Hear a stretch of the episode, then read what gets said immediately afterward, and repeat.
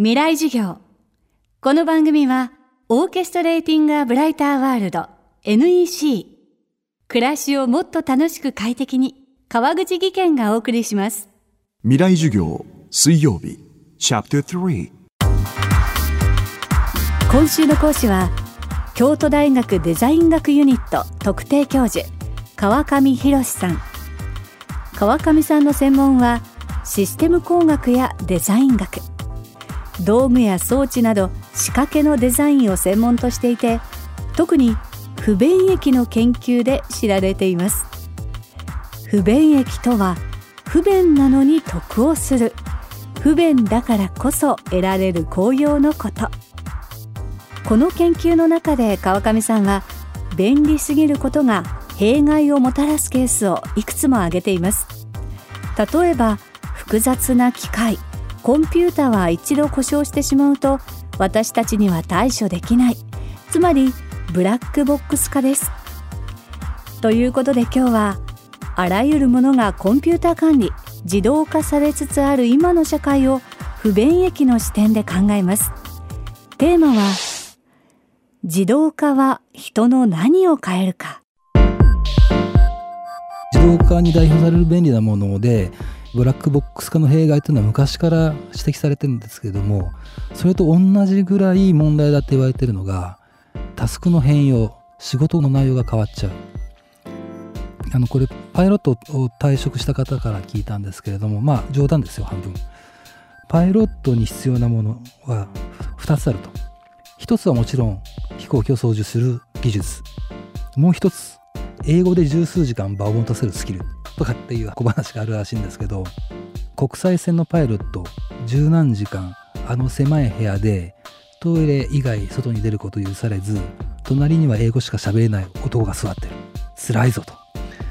これも多分オートパイロットのせいですよね。鉄塔鉄尾最初から最後まで自分で運転しなくちゃいけなかった時そんなこう場を持たせるなんて考えなくてもよかったわけです。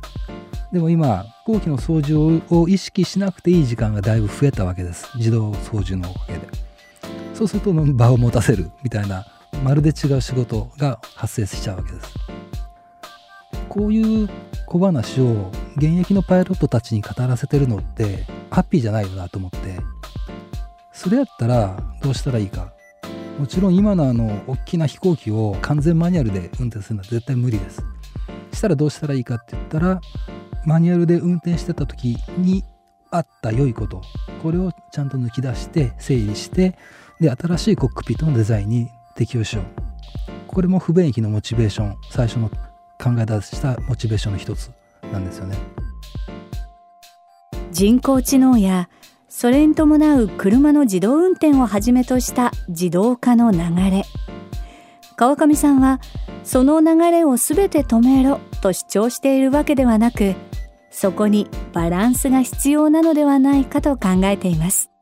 やっぱり人間って自分の手を動かすの好きじゃないかなと思うのがあの例えば料理なんかも自動調理とかがそのうち可能になると。って聞いた時にそれやっぱり拒絶反応かなり強いんですよね。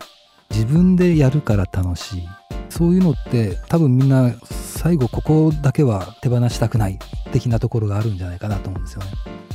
僕僕の考える最悪のシナリオはもうあそこんちって自分で料理できるキッチンっていうスペースがあるらしいぜ金持ちみたいな。そんな社会が来たら嫌だな個人的に思います。不便益の話をしてるとそれって昔に帰れとかノスタルジーだよねって言われることがあるんですけれども実はそうじゃなくって例えば、えっと、カセットテープなんか見たこともないような世代の若者が今なんかカセットテープに注目してるらしいじゃないですか。それから「映るんです」が去年ですか流行ったらしいですけれどもこれももう生まれた時からデジカメがあって何枚でも撮れるのが普通だった世代が注目してるわけです。これもノスタルジーとかじゃないんですよね。そこに何かそういう不便に価値を見出してる。できた写真がレトロな調子でいいよねだけじゃなくてきっとこのこの枚数の中で撮らなくちゃいけないって時に自分がその写真を撮ること撮った写真に対する思い入れみたいなものが高まることが感じれるんじゃないかな。で不便なものってそのものの断りとつながってるんですね大体。なんとなく理屈が見えてる想像できる。そういうのが不便なもの多いんでそういうところが多分今の若い人たちにも、えー、と受け入れられてるっていうかこうあの注目されてるところじゃないかなと思います。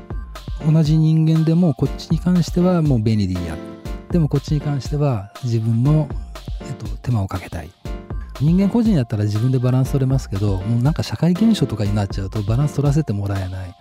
多分その高度経済成長期の時の使い捨て文化みたいなのは多分社会がそう個人の感性を覆い尽くしちゃって覆いかぶさっちゃって個人で取れてたバランスを取れなくさせてたんでしょうねきっと。今週の講師は京都大学デザイン学ユニット特定教授川上博さん。水曜日のテーマは自動化は人の何を変えるかでした。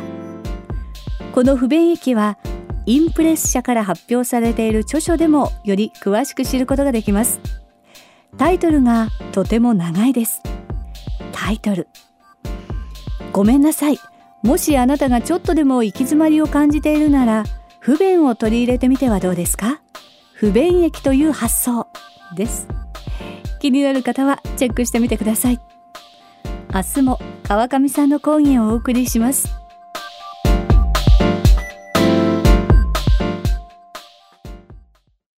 川口技研。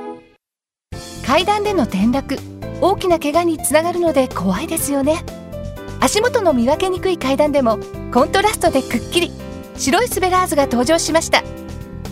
皆様の暮らしをもっと楽しく快適に。川口技研のスベラーズです。未来授業。この番組はオーケストレーティングアブライターワールド NEC 暮らしをもっと楽しく快適に川口技研がお送りしました。